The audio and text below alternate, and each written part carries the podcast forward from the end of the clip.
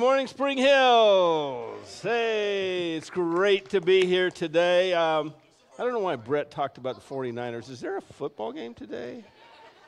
Okay, anyway. Yeah, so wonderful to be here. And I really mean that. You know, a lot of times pastors come and they'll speak at different churches. It's great to be here today, you know. I really mean it, though, okay? So, and it really is great to be here. You know what? Uh, uh, I really do appreciate Brett. We, as he said, we've been friends for over 20 years. I mean, with Brett, you get an incredible pastor, a drummer, and uh, a you know 49er whatever you know super fan i guess. So anyway uh, i am a pastor at santa rosa christian church. Uh, we have we uh, been there for about eight years now and we have uh, lots of i have lots of friends here. I'm looking out seeing a lot of you going yeah and some of you maybe new friend, friends come up to me and say hey barney good to see you. And i go because uh, i'm you know, there's 2,000 of you and only, you know, one of me. And I go, yeah, good to see you too, bro. So, yeah. All right, let's pray. Father, we thank you so much for Spring Hills Community Church. Thank you, Lord, for the way that you work through them uniquely in our county. Lord, I just pray a blessing on them. I pray you bless Pastor Brett and Eve. I pray you bless every single person here today and touch them in an amazing way with um, your love. And Father, I just pray that as we open your word now, you'll open our hearts to receive it. And uh, Holy Spirit, we ask you and invite you to speak to each one individually. In your name, Jesus, we pray. Amen. So in June of 2012, uh, a South Dakota man, 73 year old South Dakota man named Carl Erickson, was um, sentenced to life in prison for murder. And it actually came out of something. Actually, the community was shocked because he was a, a successful insurance salesman. He was he'd been married for over uh, 40, 44 years. And all of this sprang out of the murder, sprang out of a resentment that he had held to for over 50 years.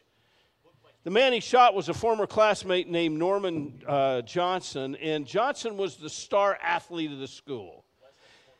Erickson, on the other hand, was basically just the water boy. And there was a prank one day that Johnson pulled on Erickson when he stuck a jock strap over his head. And Erickson never forgot it. Erickson held onto this grudge for more than 50 years. And he walked up to Erickson's house, rang the doorbell. I mean, I'm sorry, he walked up to Johnson's house, rang the doorbell. And when, er- when Johnson answered, Erickson pulled out a gun and killed him. Now, you're going, thank you for the bright, cheery story this morning. But I think this shows us the extent that we are capable of when we refuse to forgive. You know, resentment is like a cancer that will destroy us as surely as the deadliest disease. And so I think this series is so important on relationships matter because, I mean, when you think about relationships, Father, Son, and Holy Spirit are the ones that have the original relationship. But relationships matter and forgiveness, which is what we're going to talk about today, it's a huge part of any healthy relationship. Because in every relationship, whether it's marriage, whether it's with our children, whether it's at work, whether it's just in the community as a whole, our neighbors, in every relationship, people are going to wrong us and we're going to wrong them. And so we need to understand forgiveness. Learning to let go of grudges and choosing to forgive is vital in life. And so this morning we want to talk about it. We want to understand what forgiveness is and maybe even more importantly, what forgiveness is not. We're going to look at a story that Jesus told, is found in Matthew chapter 18, and it begins with a question then Peter approached him and asked, Lord, how many times must I forgive my brother or sister who sins against me? As many as seven times? And it's funny that he says, How many times must I do it? Do I have to do it? I tell you, not as many as seven, Jesus replied, but 70 times seven. Now, I imagine Peter was feeling pretty magnanimous about you know this point because the rabbis taught that you only had to forgive someone three times. So Peter says, hmm, how about seven times, Lord? Look at how wonderful I am. And Peter said, uh uh I mean, Jesus said, uh uh Peter, you're setting the bar way too low. I'm, I'm talking about forgiving somebody 70 times 7. Now, I'm not the greatest math student in the world, so what's, how much is 70 times 7? 490 times. So that's the magic number. My friend Bruce is here. So let's just suppose, you know, Bruce, you know, I've offended, I'll be the bad guy, okay, Bruce? I've offended Bruce 489 times. So Bruce goes, comes to me and says, Ha ha, Barney, I've only got to forgive you one more time. Is that what Jesus is saying? No, he's just saying, look, it needs to be unlimited, and he's going to explain why, okay? In. Uh, now, let me, I, got, I do have to ask this. How, how do you suppose that would sound to the people that were listening for the first time? Wow, I mean, this is radical. It's, it's, it's maybe even crazy. So Jesus explains it. He does what he loves to do, he tells stories. He says, For this reason, the kingdom of heaven can be compared to a king who wanted to settle accounts with his servants. When he began to settle accounts, one who owed him 10,000 talents was brought before him. Since he did not have the money to pay it back, his master commanded that he, his wife, his children, and everything he had be sold to pay the debt. Now, you got to think about this. It says he this this king, this man comes to a king, he owes him 10,000 talents. Now 10,000 talents is 375 tons. Now, I'm assuming it's silver because gold would be just too astronomical, but it, it, it's, it was, this would be hundreds of millions of dollars. So, how's he going to resolve it? Well, the king says he's going to, you know, sell him, his family, his everything he has to pay back back part of it. I mean, that was a common custom. At least he's going to get something out of it. So, verse 26, let's see what happens. At this, the servant fell face down before him and said, Be patient with me, and I will pay you everything. Now, let me ask you a question Is that ever going to happen? No. So, what would you expect the king to do? Are you kidding me? Stop wasting my time. Take him to take him to prison or take him to the auction block. Verse 27 here's what happened though. Then the master of that servant had compassion, released him, and forgave him the loan. Now, this must have been almost as shocking as his original statement of 40, 490 times. Did this servant deserve forgiveness in any way? I mean, he's embezzled probably hundreds of millions of dollars. No, he, this man, the king that's forgiving the debt, this is 100% grace. Now, there's a class that Brett's going to be teaching soon called Core, I guess, and and I, I just this is the first time I've heard about it. But anyway, those of you take, I'm sure one of the core things he's going to talk about is grace. Anybody know what the word grace means? It means undeserved favor. Somebody doing a favor for you that you do not deserve. Wow. Now, wouldn't it be nice if the story ended here? And there was a sum- summary statement where Jesus said, So the servant, overwhelmed with gratitude, never forgot his master's kindness, and for the rest of his life modeled forgiveness to others. And they all lived. What?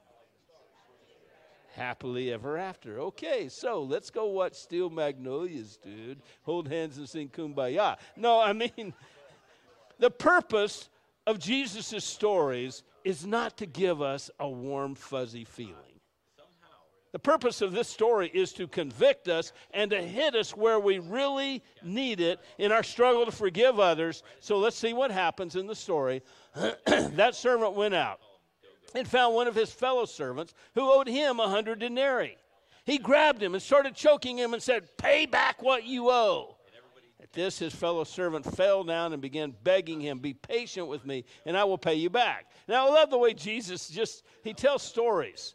It's like, you know, here this, this guy comes in. I mean, this is comedy. And he says, you know, pay back what you, begins to choke him, pay back what you owe. I just picture that in my mind. And uh, he owes him a hundred denarii. Now, this is not a small amount. This is a hundred days' wages. But compared to what he owes the king, There's no comparison. Considering how much he's been forgiven of hundreds of millions of dollars debt, what would you expect him to do? Forgive his fellow servant. Instead, it says, but he wasn't willing. Instead, he went and threw him into prison until he could pay what was owed. Well, that makes sense. He can pay it back from prison. When he when the other servants saw what had taken place, they were deeply distressed and went and reported to their master everything that had happened. They are so nauseated by his behavior that they go inform the king. So let's see the rest. Then, after he had summoned him, the master said to him, You wicked servant, I forgave you all that debt because you begged me. Shouldn't you also have had mercy on your fellow servant as I had mercy on you? And because he was angry, his master handed him over to the jailers to be tortured until he could pay everything that was owed. So also my heavenly Father will do to you unless every one of you forgives his brother or sister from your heart. But you wish that last verse wasn't in there, right? Wow. How serious is forgiveness to God? How does he view it? Well, it's probably not too hard to figure out in the story here. Who is this? What the story is? The king represents who?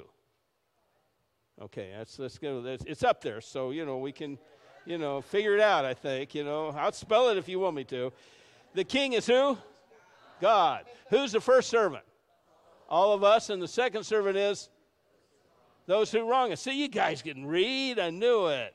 Now, the point is this we have been forgiven of so much by God. Who are we? How can we possibly not forgive others? No matter how much someone wrongs me, it can never start to begin to come close to what God's done for me. So let's make three observations from this story. First uh, observation is what the basis of the story is, and that is God's forgiveness is the basis or the foundation of our forgiveness. When we understand how much we're forgiven, that enables us to forgive others. Now, for a king to forgive like this in the story, was beyond the realm of anything anyone had ever heard. And I think that's why Jesus chose such a ridiculous amount. I believe, I mean, it's arguable, but I believe that when we forgive someone, we are maybe more like God at that point than any other time. Because forgiveness is not something that is innate to our sinful nature, is it? Yeah, we've been forgiven far more than any amount of money could represent. Just suppose you pile, for a moment, you piled up my sins right here. I don't just mean the biggies, whatever they are, but I mean just like every lie I've ever told, every time I've ever lusted, every evil thought, every impure motive, every time I've been jealous of someone else, and on and on we go. You're, you're talking about a mountain of sin could I ever do enough deeds to good deeds to erase that mountain of sin? Could I ever come up with enough money to say, okay, God, I'm going to pay you off and I'm going to bribe you to get rid of my sins? It's, it, it doesn't exist. It can't happen like the servant in the story. I can never pay back my debt. So, you know what God did for me? No big deal. He sent his son, and Jesus paid my debt on the cross. He paid for every sin I've ever committed and ever will commit, past, present, and future. Just like the king in the story, it's all grace. It's an, a favor I don't deserve 100%. And so, since I, let me ask the question again, since I've been forgiven of so much, who am I to refuse to forgive somebody of some paltry thing, no matter how big it feels? So forgiveness is the basis. I mean, God's forgiveness is the basis of our forgiveness. The second observation I want to make is that refusing to forgive enslaves or tortures us. You notice verse 34 and 35 once again. Because he was angry, his master handed him over to the jailers to be tortured until he could pay back everything that was owed. So also my heavenly Father will do to you unless every one of you forgives his brother or sister from your heart. Now, I don't know how it works, but somehow our forgiveness we receive from God hinges on how we forgive others. I don't like that. But it's true. In fact, he goes and says, I, want you to notice, he says in the verse before that, he says, the king handed him over to the jailers to be tortured. You go, wow, well, what does that mean? How am I tortured? Well, like my story at the beginning. With the man that held the grudge for over 50 years. He was tortured for 50 years. When we refuse to forgive, there are consequences. And those consequences of not forgiving others torture us. When we refuse to forgive someone, we step into our own personal torture chamber. Dr. S.I. McMillen, who's a medical doctor, has written a, a, a great book based on, it's called None of These Diseases. It's actually a, a book of, of it's evidences of medical statements that are found in the Bible and the truth there. No, I want you to notice this. This is about forgiveness. The moment I start hating a man, I become his slave. I cannot enjoy my work anymore because he even controls my thoughts. My resentments produce too many stress hormones in my body. I become fatigued after only a few hours of work. The man I hate may be miles from my bedroom, but more cruel than any slave driver, he whips my thoughts into such a frenzy that my inner spring mattress becomes a rack of torture.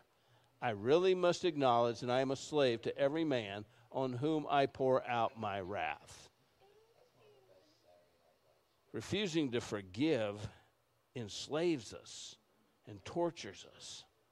And God knows that it'll eat me alive and destroy me. And God loves us enough to say, You want me to forgive you? Then you forgive others. You know, when I someone wrongs me and I refuse to forgive and hold on to this grudge, it just I'm just feeding it. Kind of like, you know, we love to hold on to a grudge, don't we? You know, just our little here's our little pet, you know, my grudge. It's like, oh, that person did this to me. And the more I think about it, it gets bigger. It's my precious, you know, and it gets bigger and bigger and bigger. And pretty soon it's got its tentacles wrapped around my heart and my mind. Maybe you heard the story about the guy that went to a doctor and uh, he got bit by a dog, and the doctor did some tests and says, Sir, you have rabies. And the man immediately began writing, starting writing things down. And he says, Oh, sir, you don't need to make out a will. There's a cure for rabies. And he says, I'm not making out a will I'm making out a list of people I want to bite. Here's the thing about resentment. When I have resentment against somebody, what does it do to the other person? Probably nothing. You know, I'll show you. I'm going to be angry and miserable the rest of your my, my life, and I'm going to punish you for that. Okay. Meanwhile, the other person is going about their merry way. Maybe they don't even remember what happened. And let me tell you, that is torture. And God wants me to be free. You say, but what, what they did was wrong. I'm sure it was. But they hurt me so badly. I'm sure they did. They deserve to pay. Yes, they probably do. But that's not the point. The point is do you want to be free? Then choose to forgive and start the healing process. Maybe you've heard the statement, and we're going to come back and we're talking about the process in just a second, but maybe you've heard the statement that resentment is like po- drinking poison and expecting the other person to die. A pastor named uh, Batsell Barrett Baxter was traveling on a on a uh, airplane with a man next to him, and um, the man was blind. He was a business executive. The, the blind man was very upbeat and positive. and he's, the, the, subject came up about his blindness, and the man told him he said that um, a competitor of mine employed a gangster to throw acid in my face. And he said, Dr. Baxter asked, "Do you know who it was?" He said, "Yes, but I couldn't prove it in court." Well, don't you feel terrible resentment toward him? He said, I did for years, but it dawned on me that I was doing myself the real injury. I forgave this man and have actually done him some favors in recent years. And he went on to talk about how it had really changed his life. You know, when you can live like that, you're free. But if we don't, get ready for the torture chamber. So here's the third thing we want to spend the rest of our time doing, and that is talking about understanding forgiveness. And like I said in the beginning, it's really important to understand what forgiveness is not. Okay, forgiveness, first of all, is not a feeling, it's a choice. Now, sometimes in my ministry, I've been a pastor for more than 40 years. I've had people come to me through the years, so many people, and say, Here, this person's wronged me. Will you need to forgive them? I'm not ready to forgive. Well, what does that mean? Well, I don't feel like it. Okay, you're probably never going to feel like it, but feeling is not, forgiveness is not a feeling. We choose to forgive, and then God goes to work on healing our feelings. Let me say that again. We choose to forgive, and then God goes to work on healing our feelings. Clara Barton was the founder of the American Red, uh, Red Cross.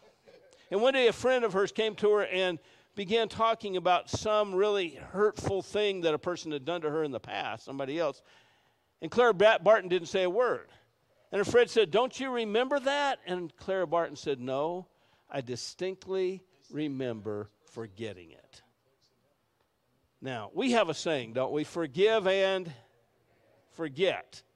Now, that's not what we're saying, and that's not what she's saying. You're not going to forgive and forget. It needs to be like maybe forgive and shut up. You know, if, if, if somebody hurts your family, a family member kills a family member, you're not going to go, oh, I don't remember that. No, it's not going to happen. So forgiveness is, a, is not a feeling, it's a choice. Secondly, forgiveness is not saying it's okay. Well, all right, it's okay. You know, I guess I better pretend it never happened. You know, it's not minimizing it at all. There's a huge difference between excusing what somebody did and forgiving what someone did. Like I said, if somebody kills a, a loved one of yours, a family member, it's not okay. And it's never going to be okay. And you don't have to be saying, well, it's okay when you forgive someone. Thirdly, forgiving is not necessarily restoring a relationship. If you're in business with someone and they continually are embezzling money and they finally go to prison and get out of prison and they come to you and go, hey, okay, let's get back in business again. You know, if it was me, I'm probably going to say, no, you know what, I forgive you, but our business relationship is done. That's a whole separate thing. Or, you know, when, when, when things like that happen. That's the issue of trust. And trust and forgiveness are not the same thing. You can forgive somebody, but say, I, I don't trust you. Because tr- forgiveness is about the past, trust is about the future sometimes in the process of forgiveness, and it is a process, you have to set boundaries with people. You have to allow a person to experience consequences. If you've got a spouse that's been, you know, cheating multiple times in your marriage, or you have, and they go, Well, forgive me. Well, you have to take me back, you know, after 10 times. No, it's like there, there's a difference. Or if, you know, a spouse is struggling, you know, or not struggling, but just in addiction, and they just keep making promise after promise and breaking it, after a while you can say, We're setting some boundaries here. We're going to put some distance between us for a while. So we need to understand these are things that sometimes we misunderstand about forgiveness, what forgiveness is not. But here's what I want us to, to think about here's what forgiveness is forgiveness is a choice to surrender the person and the situation to God for Him to deal with. I give up my human response to get even. Okay, and I don't minimize it. Oh, well, I shouldn't feel like this. You know, we get alone with God and pour out our heart. I think it does. It's not up to me to get even. Now, we all have an innate sense of justice. You know, if two little kids are fighting, you know, you step in, and what, what's one I'm always going to say? He started it.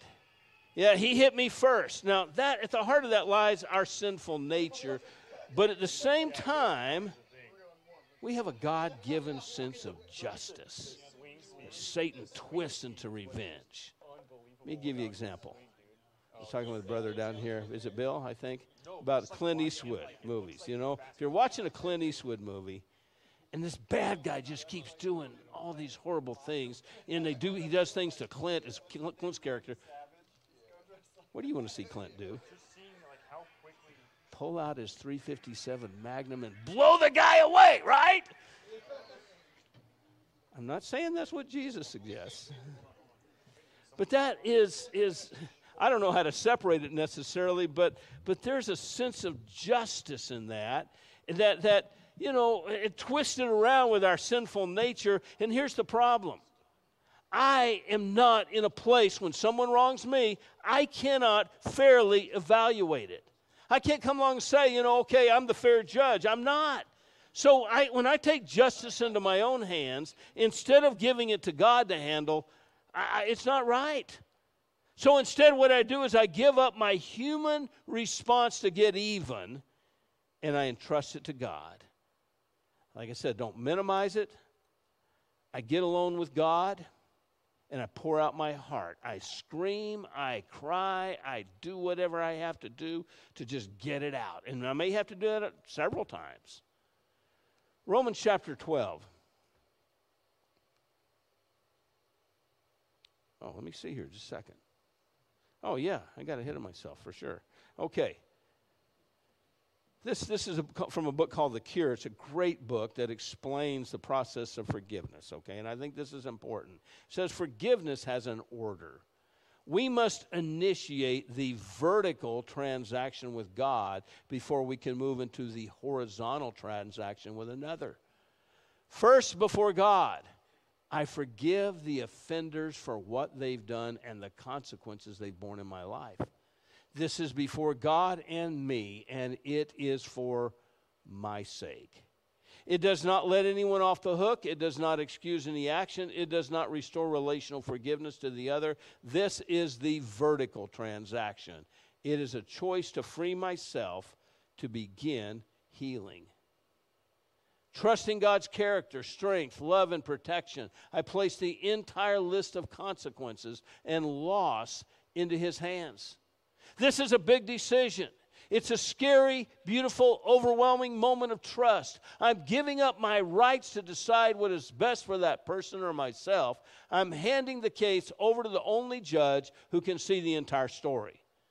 Now, that's a long quote, but there's a lot of truth in it. It can kind of be summed up in this one scripture right here, Romans 12 19. Friends, do not avenge yourselves. Instead, leave room for God's wrath because it is written, Vengeance belongs to me. I will repay, says the Lord. I want you to notice God says, I will repay. I don't have to worry about taking justice into my own hands. God's going to take care of it. And when He does, it's not going to be pretty. I remember it was several decades ago, somebody really wronged me. I was, in, I was living in a totally different state. And man, I got it was big time. It was a really big thing, and I um, I hated this person. And I, am not proud to say this, but I, I remember fantasizing about ways I could hurt him. Well, I let it go. I had to choose to forgive for my own sake. And I got to tell you, over the years, I've seen what's happened or heard reports about what's happened to this guy. And I actually feel a lot of compassion for him. God says, I will repay. We entrust the person and the situation to God. I think the batteries are going out on this. Are you guys able to advance the slide? I didn't turn it off accidentally, did I? Okay, here we go. For you were called to this, because Christ also suffered for you, leaving you an example that you should follow in his steps. He did not commit sin, and no deceit was found in his mouth. When he was insulted, he did not insult in return. When he suffered, he did not threaten, but entrusted himself to the one who judges justly. That word entrusted lies at the core of forgiveness. We entrust the person and the situation to God. Friends, when you need the power to forgive, we need to focus on the cross. Think of what Jesus went through. He was mocked, he was beat, he was spit upon. He was denied every form of justice. He was scourged with a whip of, of cords with bone and metal in it that just tore his body up until it says in Isaiah, I believe, that he was no longer recognizable as a human being. And then they nailed him up to two pieces of wood and left him there to die. And what were the first words out of Jesus' mouth? Father, forgive them, for they know not what they do. Hmm. I'd say that's a pretty good model of forgiveness. You want to go to the next slide if we need to? Is it okay? Here's some action points quickly as we wind things down. First of all, accept the fact that it's not fair what the other person did to you. Someone wrongs you, they deserve to pay. They deserve justice. But forgiveness means I give up my right, in a sense, to take justice, to get even. I surrender him to God and trust him to take care of it. Secondly, focus on the cross. Stop thinking about how much we've been wronged and let's think about how much we've been forgiven. Let me say that again. Let's think, and that goes back to our story. Let's, let's forget about what we've been wrong, how we've been wrong, but let's focus on how much we've been forgiven. And then, thirdly, ask God to give you the power to forgive because there are some things we cannot do under our own power. Most of you probably know, or many of you know, who Corrie ten Boom was. She wrote a, her autobiography called The Hiding Place, in which she shares a story about how, as, as she was growing up world, during World War II, they would hide Jews from the Nazis. Well, they got caught, and she was sent to a, a Nazi prison camp, endured all kinds of torture there. Eventually, she was released, and she went around for years speaking in different venues in America and in Europe. And on one occasion, a man came up to her, and as soon as she saw him, she just froze inside. Because this man had been the guard at the prison camp that would oversee and watch the women as they took their showers, and he would just stand there glaring at them with an evil smile on his face. And he came to her and said, Thank you for your message, Fraulein. He didn't remember her. Thank you for your message, Fraulein. And I just want you to know that Jesus has washed all my sins away. And he held out his hand. And she writes this I tried to smile.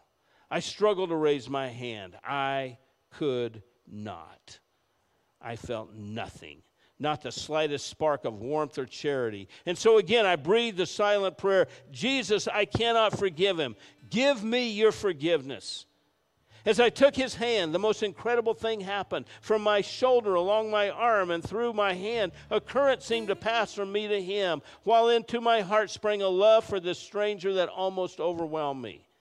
And so I discovered that when he tells us to forgive our enemies, he gives, along with the command, the love itself. I'm not saying that it's always going to happen instantaneously. I, I, I don't know that you know, that doesn't happen very often, but it is true that God does give us the power to forgive when we trust Him. Now, one more issue I need to deal with as I close. Sometimes people say, I can forgive everybody else, but I can't forgive myself. Who says you're supposed to? You know, you read through the Bible, and the Bible never says to forgive yourself. That's a lot of pressure. I got to forgive myself. What the Bible says instead is God's already forgiven you. And all you need to do is just receive His forgiveness. Let God forgive you. That's a whole lot better than saying, I got to forgive myself. 1 John chapter 1 and verse 9 says, If we confess our sins, he is faithful and just to forgive us of our sins and cleanse us from all unrighteousness. So I'm going to pray a prayer right now. Maybe you've never asked God's forgiveness for your sins. Or maybe you've done it a hundred times, thousand times. We're going to do it one more time right now. Lord God, we come to you in the name of Jesus. Lord Jesus, we thank you for your sacrifice on the cross. Thank you that you forgive me and have forgiven me of every sin. I believe you're the Son of God and that you died for me. And right now, Lord, I ask you to forgive me, wash me, cleanse me, and I receive it. I trust you and I thank you right now for your forgiveness. In the name of Jesus, amen.